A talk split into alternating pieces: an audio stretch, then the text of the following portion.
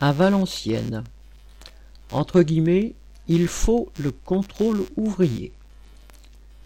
Le même jour, près de Valenciennes, s'est tenue une rencontre lutte ouvrière en présence de Nathalie Artaud, Éric Pecker, tête de liste en Hauts-de-France, et Edith Weishaupt, tête de liste du Nord, tous deux ouvriers chez Toyota.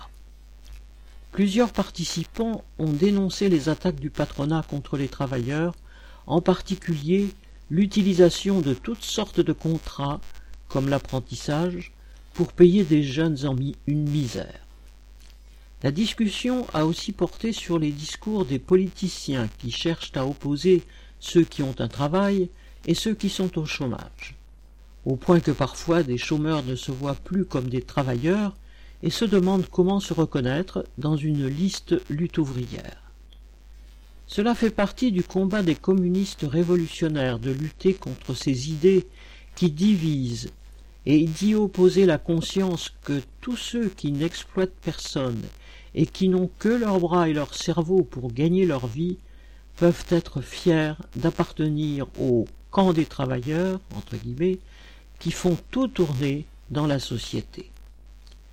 Des doutes et des inquiétudes face à la vaccination ont été exprimés.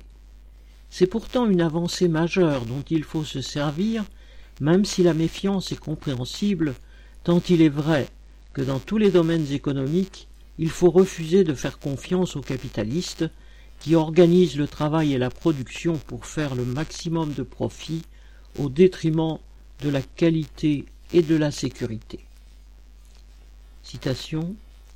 La question de la sécurité des produits ne pourra être résolue que par la prise de contrôle de la production par les ouvriers. Et ça, c'est justement le combat des militants communistes que nous sommes. Fin de citation a conclu Nathalie. Correspondant Hello.